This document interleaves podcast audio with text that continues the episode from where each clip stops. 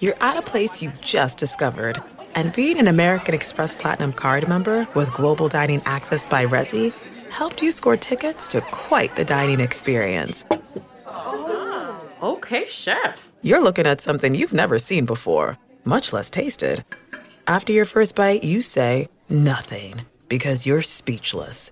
That's the powerful backing of American Express. See how to elevate your dining experiences at americanexpress.com slash with Amex. Terms apply. Canva presents unexplained appearances. It was an ordinary workday until... That presentation appeared out of thin air. Also, it's eerily on brand. Wait, did that agenda just write itself? Words appear, making this unexplainable case... Unexplainable? It's Canva's AI tools. I can generate slides and words in seconds. Really? the real mystery is why I'm only learning this now. Canva.com, designed for work.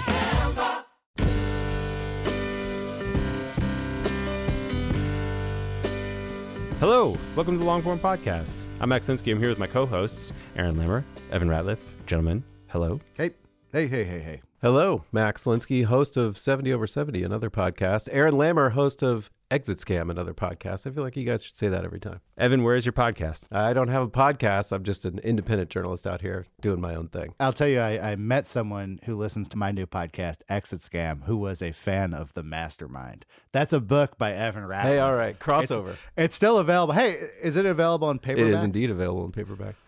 I don't think we've ever even mentioned on the show that the the price of Mastermind has has gone down now. If you were holding out on the hardcover run, uh, this time is for you. So we've all got free to affordable projects that you can support uh, as listeners to the show.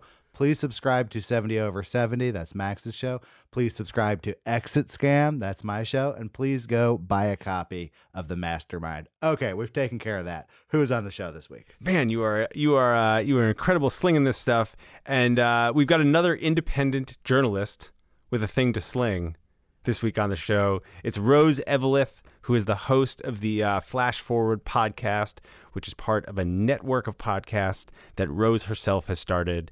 She has a book out.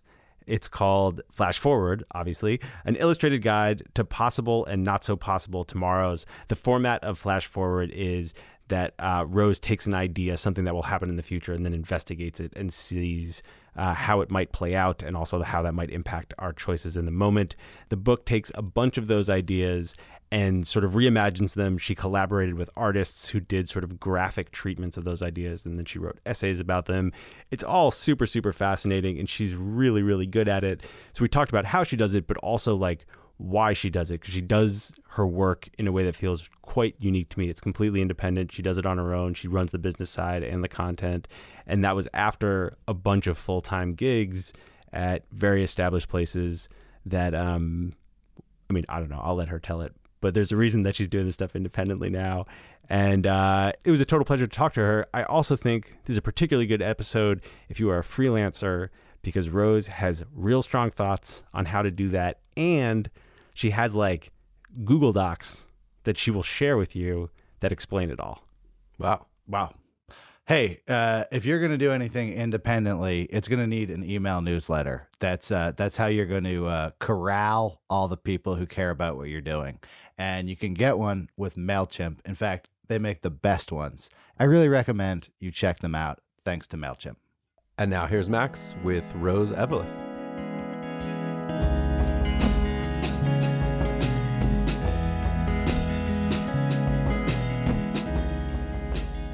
Hey Rose, thanks Hi. for uh, thanks for coming on the show. Thanks for having me. I'm very excited. Long time, first time. Yeah, long time, first time here too. I'm a uh, I'm a fan of your stuff.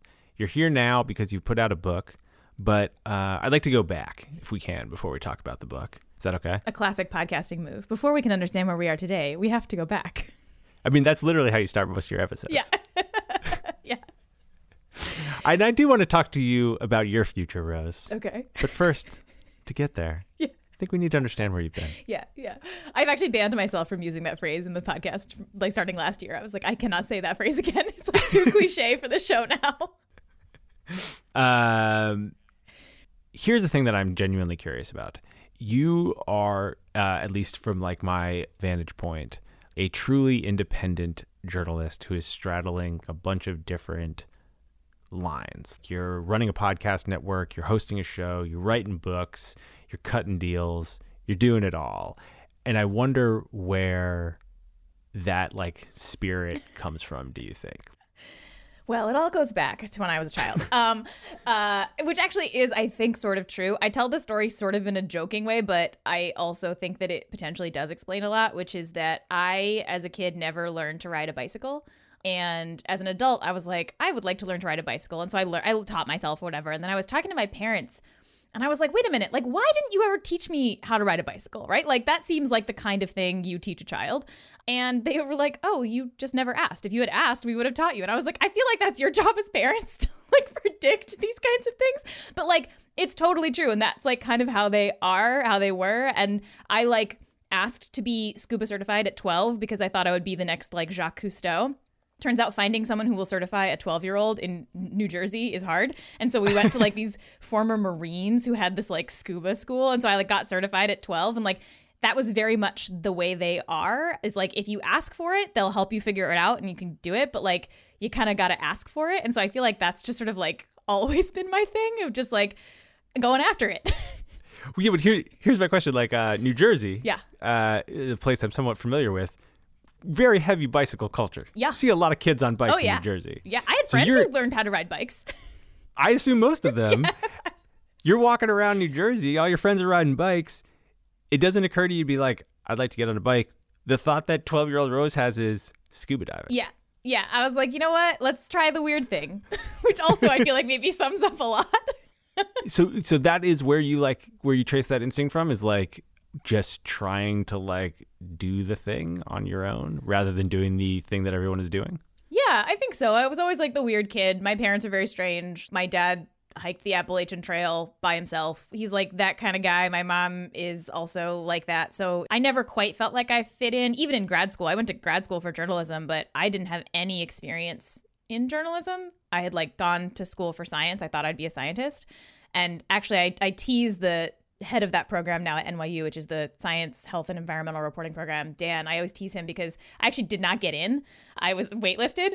And I joke with him about it because he was like, Yeah, your application was like bizarre because you had no experience. And I wrote this like weird speculative fiction piece to like apply to journalism school. And he was like, Who is this person?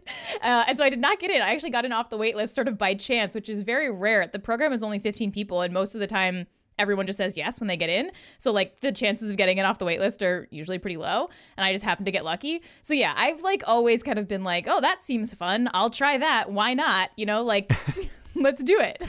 I love the idea that they like finally had a slot open up and they were like, all right, who's on the wait list? That's speculative fiction kid. Weird lady. Like, what, what is up with her? Yeah. That would throw an interesting element into the yeah, cohort. Right. Really. I was like the wild card in like the reality TV show where they like throw in the wild card potentially villain character. Like that was me in grad school. what was your experience in grad school? Was it, was it worthwhile for you? It was great. I mean, like I didn't know anything about journalism. Like I didn't know what a lead was. I had no idea how to write a story. Like I knew nothing. And so it was Why'd you want to do it? I knew I didn't want to do science because I had actually gotten very lucky and was able to work in a lab while I was at undergrad and kind of like get a sense for like what that would actually be like as a job. And I sort of was like, oh, I don't actually want to be doing this. Um, part of the problem was I couldn't focus on any one specific thing. And like, if you want to go get a PhD and become a scientist, you do kind of have to like pick a field to be working in. And I had like applied to grad school in like four very different fields like marine biology. I got very interested in orchid bees at one point. So I was like, maybe I'll go do that. And like, I had this very kind advisor who was my boss in the lab who was like, you know, if you can't even figure out like which field of biology you're interested in, like maybe you shouldn't be going to grad school for it. And they actually had a student who had gone to a different science journalism graduate program. I think it was the MIT one. And it had never occurred to me that that was like a thing you could do would be like write about science as opposed to mm-hmm. do the science. And so it just seemed like the right combination. I loved writing and I really liked science, but I didn't want to do science. And so it seemed like an obvious thing to try. And I was really late to apply. I think I like learned about the program a couple weeks before the deadline and so i just like did that's why for the reason i like submitted weird fiction because i didn't have anything to submit um so yeah it was just like it seemed like a good combination of the stuff that i was interested in but when i got there i was like i have no idea what i'm doing just cl- truly no idea so it was great i learned a ton Did that feeling freak you out, or was it exciting? it was exciting. It was exciting. Even when I didn't know what I was doing, like we were reading stuff that I was like, oh, yeah, it would be really cool to write this kind of thing. Like I didn't have a ton of exposure to science publications, right? Like my parents did not listen to NPR. Like that was not on in our house. We were a Rush Limbaugh, Dr. Laura, Opie and Anthony, horrible shock jock stuff on the radio in our house. Your dad was a hike the Appalachian Trail by himself while listening to Rush Limbaugh kind of person. Oh yeah. That is, n- there's not a lot of crossover in that Venn diagram. Yeah, they're weird people. I love them, but they are weird people. um, I will say they no longer listen to Rush Limbaugh. They have swung pretty pretty clearly leftwards. But yeah, growing up, it was like that. I didn't think of like being on the radio as a thing that I would want to do. Yeah. And so it wasn't like I went in like all of my not all, but many of my, you know, classmates had like read the New Yorker and like I didn't even know what the New Yorker was. you know, so like that kind of stuff. It was being exposed to a whole kind of thing that I didn't even know existed and I was like, "Oh yeah, this is uh, this is really cool." Can we just go back to arriving there? Yeah. Because when I hear you talk about showing up in a grad school program, having gotten in with a little bit of speculative fiction, and realizing like, oh, I actually don't know anything about this. Uh, that's like um some sort of recurring nightmare for me. Like I I didn't turn I never finished my math class. I never graduated from college or whatever. You know, but but you were cool with that. So I was never a great student. So like the idea of failing a class never really scared me because I was like, yeah, I've been there, done that, don't really care. So for me, it was just more exciting that I was learning stuff and like it was really satisfying to do. And I think it's true for everyone there, even if you have a little bit of experience. And some people did come in having like worked for their college newspaper or whatever. But even if you have that experience, they really do like throw you in the deep end at the very beginning. Like you are writing stories, interviewing people like from the get go. And so I wasn't alone in that feeling. There were other people there who also were kind of like, whoa, like what's happening here? And so in some ways, there was that that helped. I didn't feel like I was the only one who was like, whoa.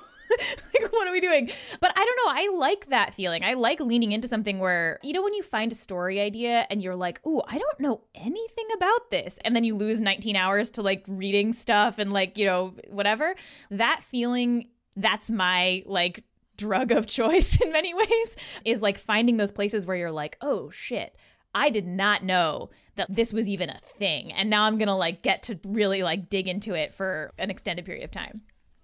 And is that, I mean, I, I want to talk about your journalism and your work in the show and the book, but part of the reason I was so excited to talk to you is that you have engaged like so fully with the business side of what you're doing too. And do you bring the same energy to that part of it as well? Like, is that exciting and interesting, or is that like a necessary evil to do the stuff you want to do? I think it's a little bit of both. I don't love it. it don't, I don't get that same kind of like, ooh, I'm going to figure out how podcast analytics work. Like, this will be fun. you know, like I don't feel that. But I do actually try to trick myself a little bit into that zone to be able to do some of this stuff because, like, the downside of being like this is that when that feeling isn't there, it can be very hard for me to do the thing that needs to get done. Mm-hmm. And so, like, for me, for a lot of the business stuff, I will try and like almost gamify it for myself in that way to be like, okay, what is the fun, cool thing I can try with this? So, like for ads, you know, who likes writing and reading advertisements? Not that many people, probably. And so I like came up with a little thing to be like, okay, well, maybe what I'll do for every ad is I'll like put in a secret reference so that if listeners get that reference, I send them a sticker. And so, like, I like have a little game where I'm like trying to make it fun for myself because, yeah, otherwise I Yeah. just won't do it. For the record, I love reading ads, and the ones you're about to hear will be uh, delivered with gusto and and vigor. absolutely. Absolutely.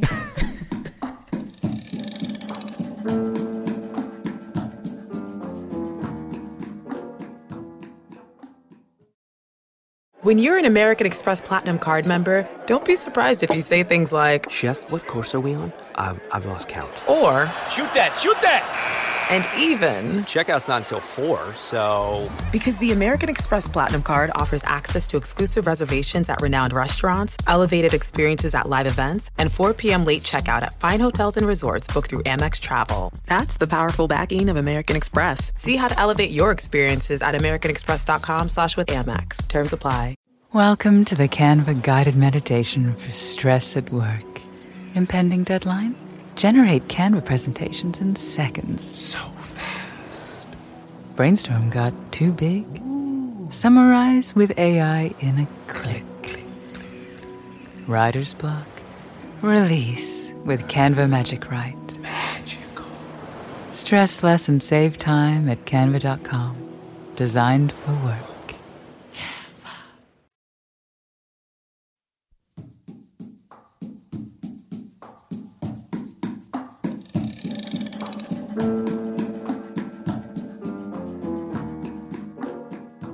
So you get out of J school, you have figured out what a lead is, and what comes next? What kind of work were you trying to do?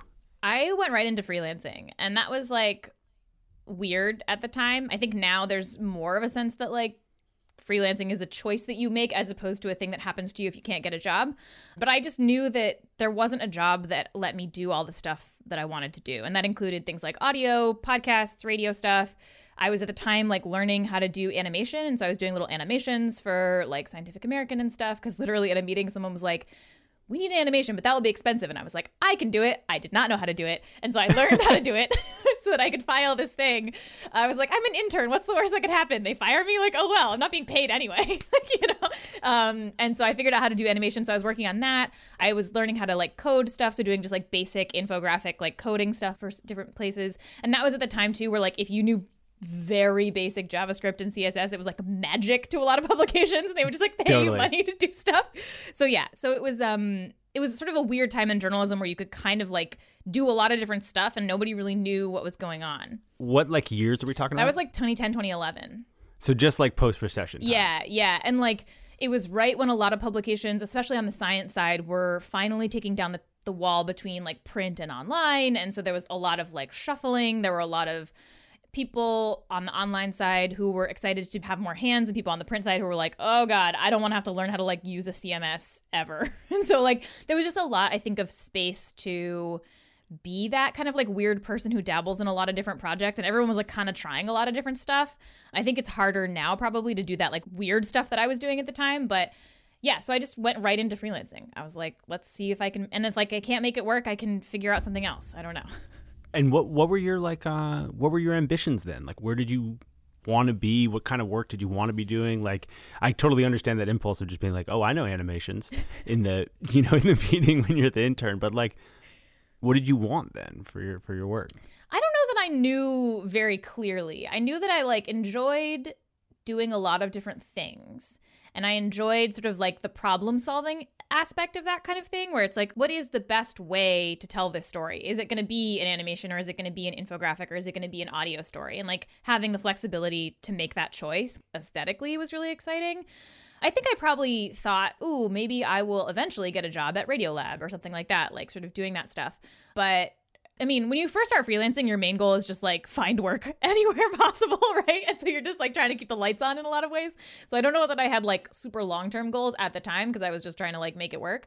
But I think, I don't know, my goal is always to just like have fun, which just sounds like it was incredibly privileged. It also sounds like kind of like a woo woo, like, oh, just have fun and it'll all work out. But uh, that is my goal in life. So that's what I'm generally driven by. And it was true at the time. I was like, that sounds fun. I'll try that. I mean, what I hear you saying is you like genuinely follow your interests. Yeah. It doesn't always work out for oh, people. def- though, it doesn't Rose. always work out for me. Well, what are sometimes it doesn't? It hasn't worked out for you because from like the sidelines, it seems like it's worked out. So, like, when are the times we're following your gut or looking for the thing that seemed fun didn't work? Yeah, I mean, it's so easy in hindsight to be like, and yes, my career has this like very natural arc in which I just follow my passion and everything works out right. Like, that's not really true in practice.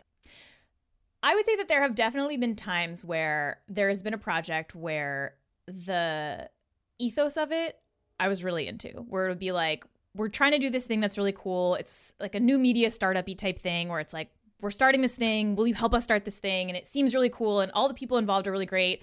And then the kind of reality of journalism business stuff just like doesn't work. And it's really hard to start a new thing. And sometimes you know, like the money doesn't end up appearing where you think there's going to be money. And, you know, I worked on a project where there was some miscommunications between the people who were supposed to be sort of like running the business side and the people who were me commissioning a lot of the editorial. And I wound up like paying some writers out of my own pocket because we had told them they'd be paid and the money didn't appear. And so, like, there are places where it didn't work, but I always learned something from it. And, like, you know, I mean, this wasn't like thousands of dollars. It was like a couple of $250 stories for like, you know, online publications. But yeah, there have definitely been times when I got really excited about something and it didn't work out. And is that always when it runs up against business considerations or like have you also found that in your journalism? Like when you follow your interests and look for things that will be fun simply in the work, does that go belly up very often? Sometimes. I mean, in the same way that, like, sometimes you think you have a story and then you start doing reporting and then you're like, oh, I don't have a story, right? Like, or it's like just more complicated than you thought it was going to be. I spent a year and a half chasing this story that I was really interested in, I thought was really worth telling, and it I could not sell it anywhere. And it was one of those things where like I could see the story coming, but it hadn't quite happened yet. You know when you have a story where you're like this is about to be a thing, but then editors are like, okay, but like call me when it's a thing. and you're like, but you could like we could get, you know, like you could have it. Um and so yeah, there have definitely been things I've sunk a lot of time into that didn't work out, but I think that's like part of journalism, like trying to pitch things and find stories, right? Do those things like um haunt you at all, like the oh, ones that oh, you yeah. didn't get to? All the time. Yeah. Yeah, yeah. I think about it all the time. Do you have like some file of the ones that got away? Oh yeah. I have a spreadsheet of every story I've ever pitched and like what happened to it. And I sometimes go back and look through it and say like, okay, like should I pick this back up? How many entries are on that spreadsheet now? Oh, I could pull it up. Let's see. While you're looking for it, what prompted you to start that thing? I love spreadsheets. and uh let's see, pitches pitches. Here we are. Um, especially when I was first starting out, I was sending so many pitches out, and it was like partially just to track, like, who have I pitched this idea, and who said no, and like, who's my second choice, and whatever. And then it just became a really satisfying marker of like stuff I'm doing. Like, even if they don't all work out, just like, you know, when you feel like you have never had a good idea in your life and you'll never have a good idea again, it's like nice to be able to pull up the spreadsheet and be like, ah, no, I have in fact had scrolling, scrolling, 794 ideas. in my life, at the very least. Minimum 794. Minimum 794. That's a powerful thing to do. I love it. I love it. It's great. And then also, I will say, like, I have a little column that says, like, follow up in, and it'll say, like, a year or like six months or whatever. And so I can kind of like see if there's anything that kind of like got away at the time but is worth revisiting. That's such a brilliant organizational structure when you yourself are your business. Do you have other tips like that? Are there other like things that you do to manage all of this? Yeah, I actually have a freelancing spreadsheet that I made public for people to be able to borrow if they want it because people ask me all the time like how do you keep track of everything and whatever. And so I there's a Google Doc that I sometimes tweet out when like usually sadly when there's like a round of layoffs and I'm like here's my thing if anyone wants to use it. Um but so yeah, I have a publicly available like spreadsheet that has multiple tabs about like how to keep track of your taxes and like how to keep track of your pitches and how to keep track of like the stuff you're working on and all that stuff and that works for me. That's like your legit like you you put together a how to. Mm-hmm. Uh, why? People kept asking me like, how do I freelance? And it would often be like friends who'd gotten laid off, and they were like, I don't even know where to begin with some of this stuff. And I found that it wasn't that hard for me to just take the thing that I use and like empty out the cells and just put it on Google Docs and like make it public. I don't know. I feel like people were very generous with me when I first started out. And I mean, like, like I didn't know what a lead was, right? Like I needed a lot of handholding. And so people were very generous with me. And so I feel like there's no reason for me to like hoard information about freelancing. and so I might as well just like make it public. Is is that like hoarding mentality? Does that exist for freelancers? Do you oh, think people are like competitive in that way? Don't want to give up the goods? Definitely. And like there's a like if you want to pitch a magazine and you don't know how to reach one of the editors, if you ask another freelancer who's written for them, not all of them are willing to share that information about like literally just the email address, like to pitch someone. And like, on the one hand, I sort of understand that because if you are an editor, you're probably inundated with pitches. And if you don't know the person and that person might send a terrible pitch, like you don't want that to be connected to your name, right? Like so much of freelancing is relationship building between editors who trust you and like, you know, will answer your emails. But at the same time, like, I don't know. My method on that is just to ask the person if I don't know them, like, what's the pitch so that I can make sure that it would even be something that that Mhm. person would want. Um, but yeah, I think that there's a lot of freelancers still have like sort of a scarcity mentality, which makes sense, right? That like there is a limited number of spots in the Atlantic or whatever it is, and you kind of don't want to necessarily give up. Like maybe that person has a really good idea that's then gonna like bump your idea off of the you know list or whatever it is. But I think more and more there is kind of like solidarity amongst freelancers, particularly as people have sort of realized that like employers in journalism like come and go, right? Like, you know, all we have is each other, right? And so I do think that there is more of a conversation about like being helpful than there used to be. Was that part of why you gravitated towards eventually like starting your own thing? Was like just to be a little bit out of like the whims of the industry and the relationship building and just like having your work so dependent on an ecosystem over which you had very little control? Honestly, I wish I could say that it was that. It was more that I was rejected by every podcast network that I pitched for Flash Forward. No shit. Yeah. So I tried, in fact, to sell Flash Forward to or like take it to Gimlet, take it to lots of places, Radiotopia, etc., and they all said no. So I did my own thing. Tell me about that process. Like, uh, how long did it take? When did you stop doing it? What were the reasons? How did you like scrape yourself off the like floor and make the thing anyway? Like, how, how did how, Yeah. how did that go? Yeah. Well, so I I sent a lot of emails out just kind of being like, "Hey, I have this show." It had had a first and this would have been like 2015, 2016. Yeah. So the first season of Flash Forward was called Meanwhile in the Future. It was at Gizmodo. And so Annalee Right. Newitz, who was there, they messaged me and were like, hey, we're thinking about starting a podcast. Do you have any ideas? I had sent them a list of ideas, Flash Forward being like the one that I was most excited about. They were like, yes, we love this. It was a good match for Gizmodo and IO9 because it was kind of like the fiction and journalism and sort of blending. We did a pilot run there. And then basically by the end of that, Annalee was gone. And then so I think it was like three weeks after the final episode, the Hulk Hogan uh, situation happened.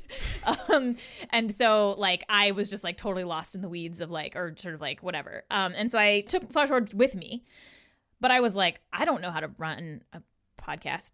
Like, I, what am I going to do? Do this by myself? Like, I didn't really know how that would work.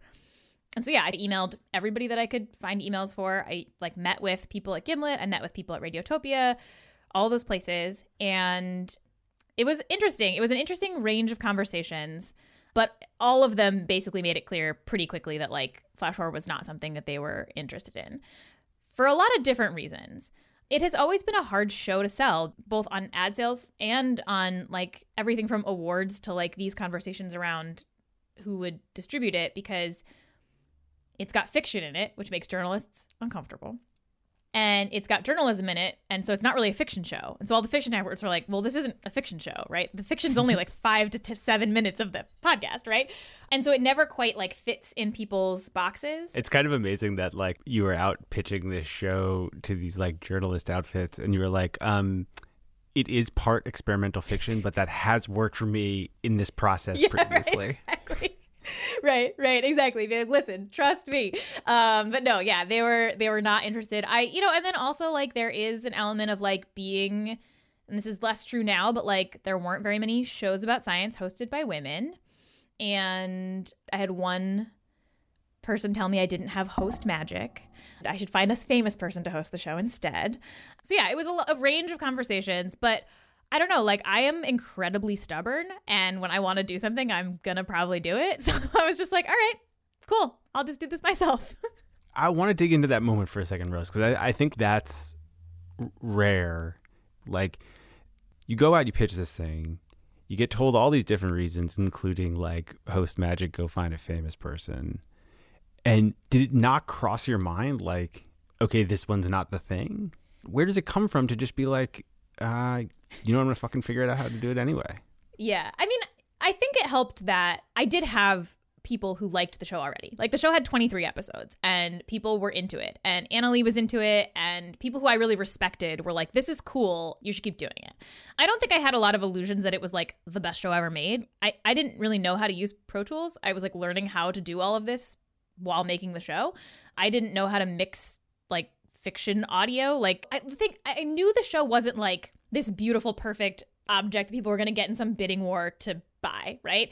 But I also really genuinely believed like there was something there and that there was like Mhm. something worth pursuing and that there was a value in the combination of fiction and journalism for things like the future and science and technology. And I like believed in it enough and had enough people who I really respected telling me like you should keep doing it that like it wasn't like I was starting from zero and just pitching the idea. I did have a proof of concept and I did have people who were really supportive, who I really thank like for keeping me going, like Ed Ed Yong, who would be like, "No, no, no, you can't give up. Like you got to keep going." And so it's not like it came out of just my own like Right. ego or whatever where I was like, "No, uh, this is a great idea." You were getting like positive encouragement. It just wasn't coming from people who potentially could make it like Right. financially viable for you. Exactly. Yeah. Yeah. Right. And I did come out of like a weird like I didn't know anything about prestige podcast. Like I didn't know like I didn't listen to Gimlet until I was like sort of pitching them stuff because I was like I don't this is not the world I live in. Like it the show didn't sound like that stuff. And so I get it. Like it doesn't fit. Like I heard that a lot. It doesn't really fit with what we do and I'm like, "Yep. That's not incorrect, right? Like that's true. Yeah, yeah, yeah, Like, yeah. I can't fault you for that. Has the use of fiction evolved over the course of the show? Yeah, I think so. I've tried to experiment it with it a lot because it's fun. Um, but also, I think I've gotten a lot clearer about the function that it serves in the show. When I first started making the show, I didn't have like a grand unifying theory of why this was a good idea. And then over the years, I sort of have realized what the purpose of the fiction is in a much more like kind of theoretical, like, what am I doing here kind of way. And so I've tailored it to actually serve that function as opposed to just being like, ooh, that's fun. like, What does that look like? I mean, can you can you sort of help me understand how you make that call, like when when it should come in? yeah. So I think that the reason why fiction is good for a show like Flash Forward is a couple of them. The first one is that it's hard to report about the future because it has not happened yet. So like you can't go out and like gather tape about like what's going on. So you kind of have to create these scenes. But the real reason that I think that fiction is useful in this context is that often when people talk about the future, it can feel very vague and it can feel really hard to relate to, even around things that are specific like facial recognition or like privacy or whatever it is. You kind of know that those things exist and you like kind of have a sense that like maybe that will be a certain way, but it's really hard to imagine how that actually relates to your day to day life in a lot of ways. Mhm. And so giving people a scene to step into where they can do all the things you do in fiction, which is like, why did they do that? Would I have done the same thing? Like, what would my reaction be if I was in this world? And so when I think now about doing the fiction, rather than just like, what would be a fun scene or like what would be an interesting thing, I think about like, what are the problems that someone might encounter in the future? And how can I put the listener in that scene through a character so they have to kind of think Mhm. through what they would do in kind of a more explicit way? And that's kind of like been the shift over the years for the fiction. Is the fiction more challenging than the nonfiction parts of the show? For some episodes, yes, and for some episodes, no. For some episodes, I'm like, oh, I know exactly what I want to do. Like, I have this image in my head of what that's going to be. And then for other episodes, it's harder to show things because you kind of like, it's sort of like silly, but like in the future, things don't make sounds as much as they make sounds in the past, right? When you're like dialing a phone, if you're like trying to make that an audio fiction, it's there's nothing to hear, right? Like it used to be Right. like you would put the buttons and then it would ring. Right. And now even like if you get a phone call, your phone's probably like not gonna make a sound. It just like lights up and you pick it up. And so like all those little things that you sonically would hear in like older audio fiction, you can't use in the future. Yeah. um, but even beyond that, like this is like the challenge of audio fiction, right? Like you have to kind of make it clear what's happening without having a character be like, and now I am logging into my account in which I will do this. right. You know, like, Why do the book? Like I, I imagine that agents have been calling you for years Yeah. and being like, "Why don't you do a book? A book version could be cool." Like, why do it now? Because I assume you must have had options. Yeah, people had been emailing me for a long time, being like, you should do a book, you should do a book. And I just couldn't figure out what would be fun to do and that I would like want to read, honestly, as a listener. Like, I didn't want to just rewrite episodes, like take the transcripts from episodes and kind of like turn them into prose for a book. I was like, I wouldn't want to buy that if I were a listener. Like, I don't know. I just like wouldn't want to do that. It doesn't sound fun. And so I yeah, I couldn't think of anything for a long time. I had an agent anyway because I was sort of like thinking about other book projects and it would come up and people would ask and I would just be like, I just like I could not think of it. And then Sophie Goldstein, who's um a comic artist, was a listener of the show, emailed me and was like, "Hey, I love the show. Have you ever thought about doing like a comics thing, comic adaptation where we'd do like a comic and then you'd write something?" And that was really where I was like, "Oh, that would be really cool. Like that actually sounds really fun." The idea of working with a bunch of comic artists sounds really fun. It feels like it is a reimagining of the show as opposed to just like a straight translation. I'd never done anything with like comics like that before, so that sounded fun. And so yeah, it was 100% Sophie's idea. like I can take no credit for it, but it, that was the moment where I was like, "Oh yeah, that's the way to do it. That feels like a way that's going to be fun and interesting for me." And what was the process like trying to sell the book? It was interesting. We put together a proposal. We went out to a lot of artists, sort of saying, like, hey, would you be interested generally in something like this? And then we took it out, and it's a weird book. It's like half comics anthology, half essays. Like, you know, it's kind of this weird hybrid. And a lot of publishers were like, well, we'd like it if it was just text. Like, could you just write the fiction pieces? And I really wanted to have different artists for every chapter. And they were like, well, we really want one, we don't want to do something that has whatever. Why was that important to you to have different artists? I think I wanted to sort of show a variety of interpretations of these futures because every one of the intro scenes feels different, right? Like some of them are like gimmicky radio plays and some of them are more straight and some of them are musicals. And so like they are all kind of different and I wanted to preserve that kind of ethos in the book and kind of have the variety. And turns out comic anthologies are hard to sell.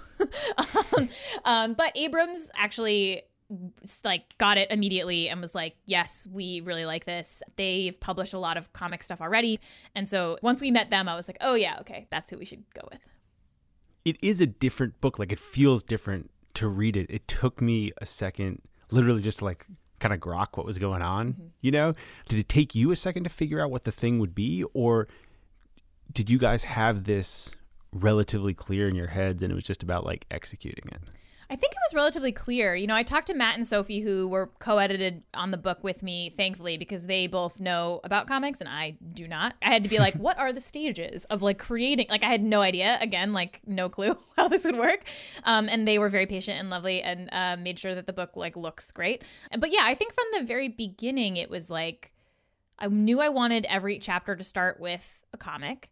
And then I leaned on Matt and Sophie to be like, how many pages is like going to be doable for artists, but also enticing and feel like enough pages to like really get into it, right? Because like we could have done, and some of the people we talked to, some of the publishers wanted like a two page comic and then mostly the essay. And I really wanted it to be able to like get into the characters. Not that you can't do that in two pages, but to give them a little more breathing room. And so we gave every artist an option for like a page range, right? Like they didn't have to do like 16 or whatever most of them actually ended up opting to like go almost the full length, if not the full length of the 16 to kind of get into it. But once Sophie pitched it and I got it in my head, I was like, I was pretty clear on like what I wanted. Well, it's it's a feat. The book feels like a feat to me. I'm interested in how you make choices with the work too, because the the bucket you have set up for yourself, which feels to me like one of the more sort of like brilliant conceits for a show that exists out there because you you could make the show for the rest of time. Yeah. Right. There are infinite futures. Yeah. I mean, is that daunting to you? The fact that like this can conceivably never end, like, or is it, or is that is that is that exciting? Yeah, neither. It's like I think about this a lot actually, because there was a period of time about two and a half years ago when things were like not going well for the show. Listeners were way down. My ad sales company like sold zero ads on an entire year of the show. And I was like, okay, is this the end of the road for Flash Forward? Right. Like, and I do believe that like not everything needs to go on forever. Not every project has to be like an infinity project. And so like I was trying to kind of think through like, how will I know when flash forward is done? Like, how will I know to end something? It's hard, right? Like, and I think a lot of shows go through this, right? Where they like change hosts. I mean, I, you know, don't have the same kind of like golden handcuffs as some of the sh- big shows that like have to kind of keep going because they have whole staffs to like you know, keep employed and whatever.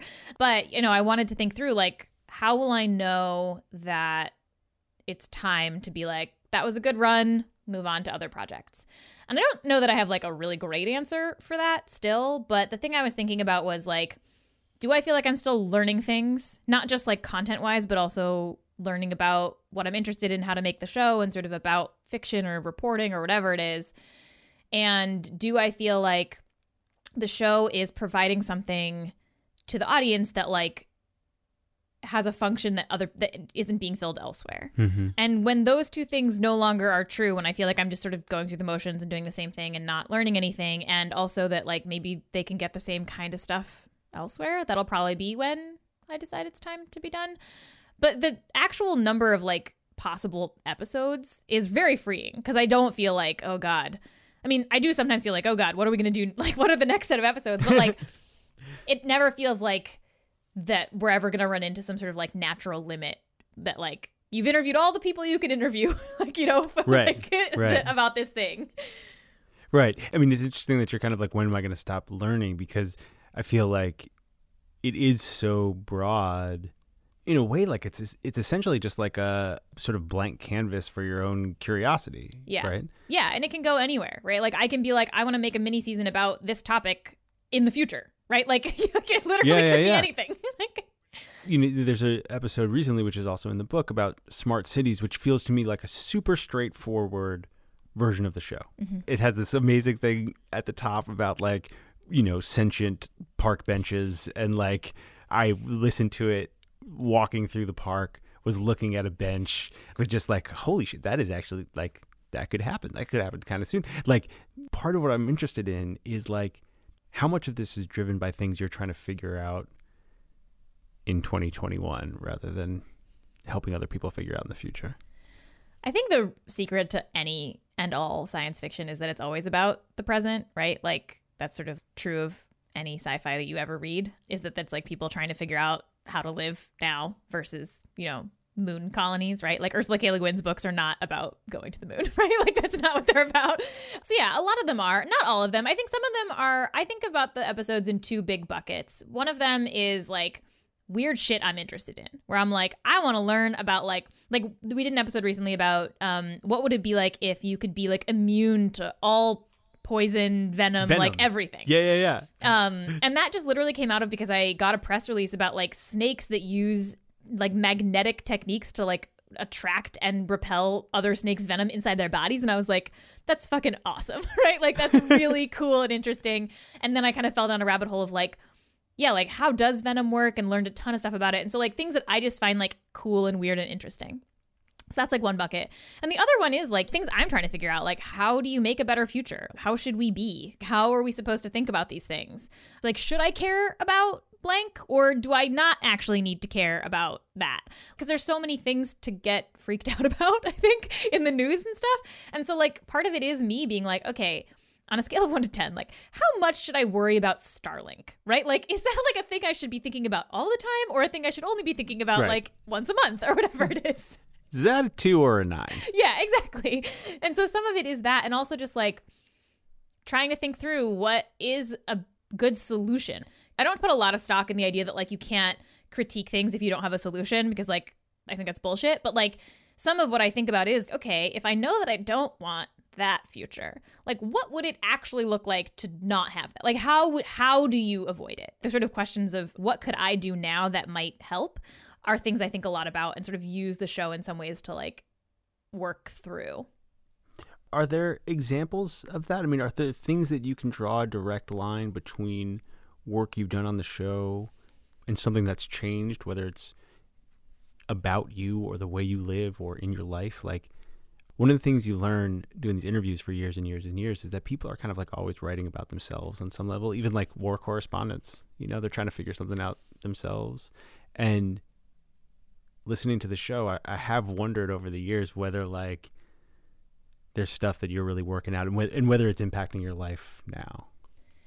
Yeah, the most obvious example I think is I am sort of like obsessed with the way that humans and animals interact and like why we think the things we do about animals. It's it's sort of a running joke among flash forward listeners now because they know that like there's always going to be some like weird animal thing because I'm like why is it that we think about facial recognition in people a lot but then we just use it on animals? Like that's no problem. Like is that a thing we should be worried about? And people are like why like that's a ridiculous question but i don't think it's a ridiculous question.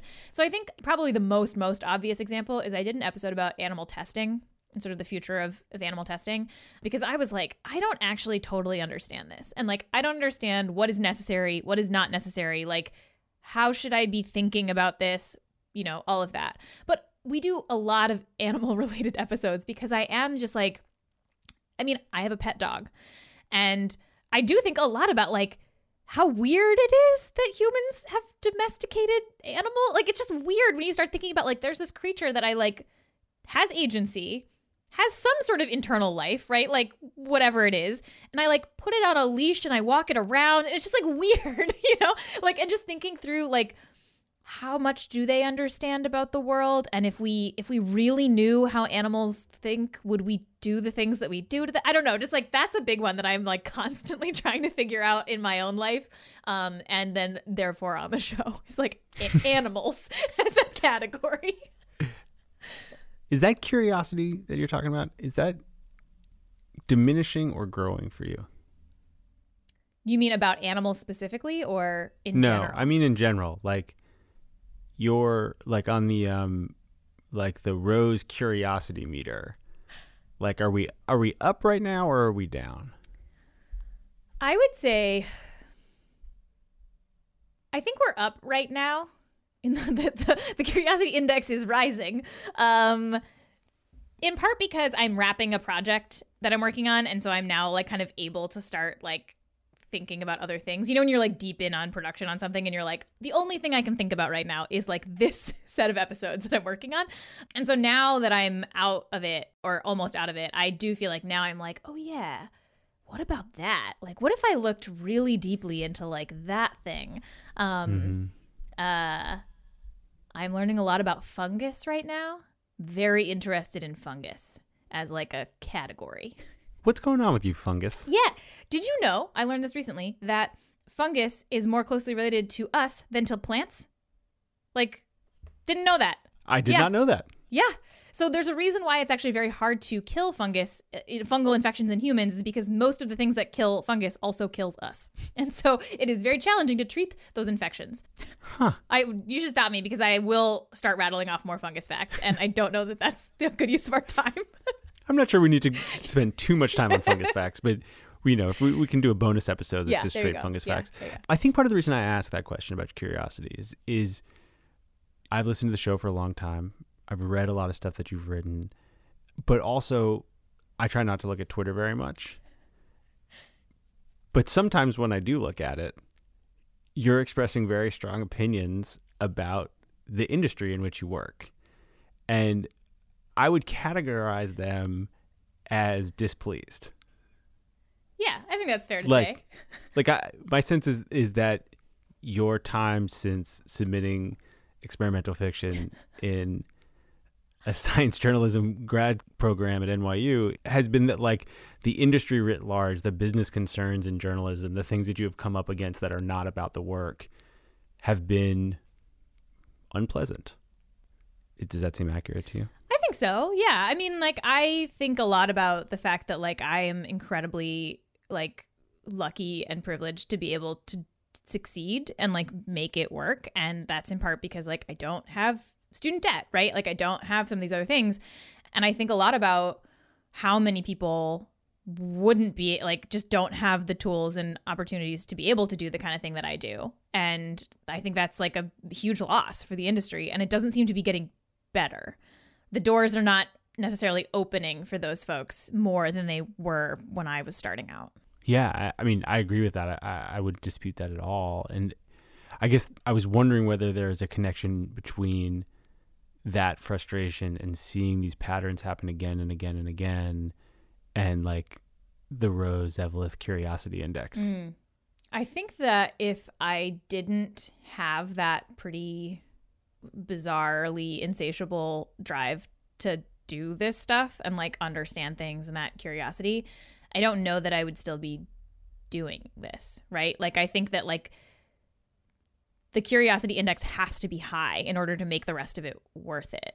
Yeah. Because otherwise, like, what's the point? Like, otherwise, like, I should go get a real job, you know? Um, and I mean, like, I will be totally honest, like, especially early on in the pandemic, I was like, I should just go become an EMT. Like, I make a weird show about the future. Like, am I doing anything that anyone needs? You know, like, I don't know.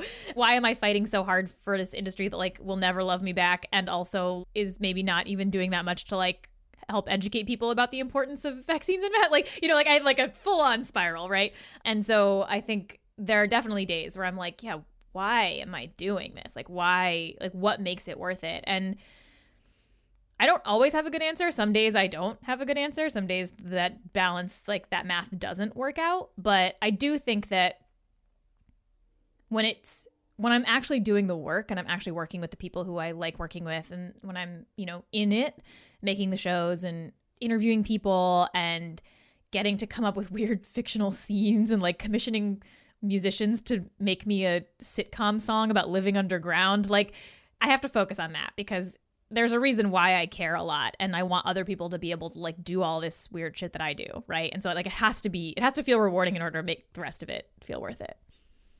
I feel like this must be a question you get all the time, but um what are the like possible and not so possible futures for you? Like what uh Yeah. what do you want to do next? What where's all this going for you? Um my possible and not so possible actually feels like both. It is both possible and not so possible future. I would like to write a fiction book. I would like to write a science fiction book. You know, every morning I do my morning pages and I write a little bit of my book. And I have 30,000 words. That's awesome. So, uh yes, I would love to do that. That's a big goal of mine is to at least like even if it never sees the light of day, which like is probably the more likely outcome, um, to just like have it, like finish it and say like, okay, that was like see if that's the thing I want to do. So that's my big one right now that I'm thinking a lot about. That and fungus. Well, they're related. It's a science book, fiction book about fungus? yes. Yes. uh thank you so much for doing this. It was such a pleasure to talk to you. Thank you for having me. This is fun. Thanks for putting up with all my fungal facts. Okay, listen, I'm here for the fungal facts always. good. I'll be there for the book too. Exciting. Yeah, well, we'll see. It may be shelved in a drawer forever, but at least it will be a thing that I can say, like, I tried that. Well, if if nothing else, you can submit it for some sort of grad program. When when I go back to grad school for science, though, this time. So yeah, right, right, keep- right. Just You- keep it going. Yeah, for for med school. Yeah, exactly. Exactly. Thank you, Rose. Thank you.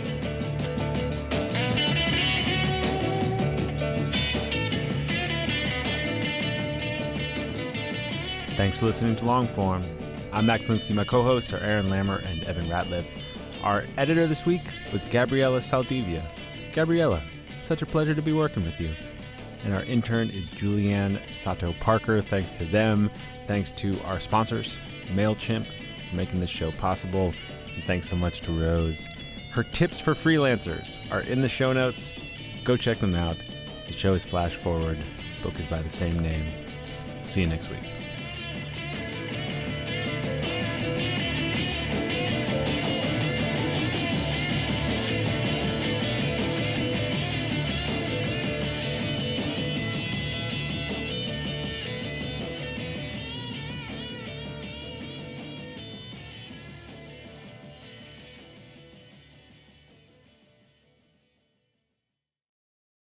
Last day of vacation, and you found time for a deep tissue massage followed by a long mud bath, then a two hour nap. Because you're an American Express Platinum Card member and booked your stay at a fine hotel and resort through Amex Travel, which means a 4 p.m. checkout. And those relaxing vacation vibes can keep going at the airport in the Centurion Lounge. Just a splash. Before you board the plane, back to reality. That's the powerful backing of American Express. See how to elevate your travel experiences at americanexpress.com slash with Amex. Terms apply. Hi, I'm Ben. I suffer from a condition called writer's block. It strikes when I'm at work. That's why I choose Canva Magic Write. It works fast, generating text in seconds thanks to AI. Common side effects include increased productivity, compliments from coworkers, feelings of satisfaction. Now I can say bye bye to writer's block. Ask your boss if Canva Magic Write is right for you at canva.com, designed for work.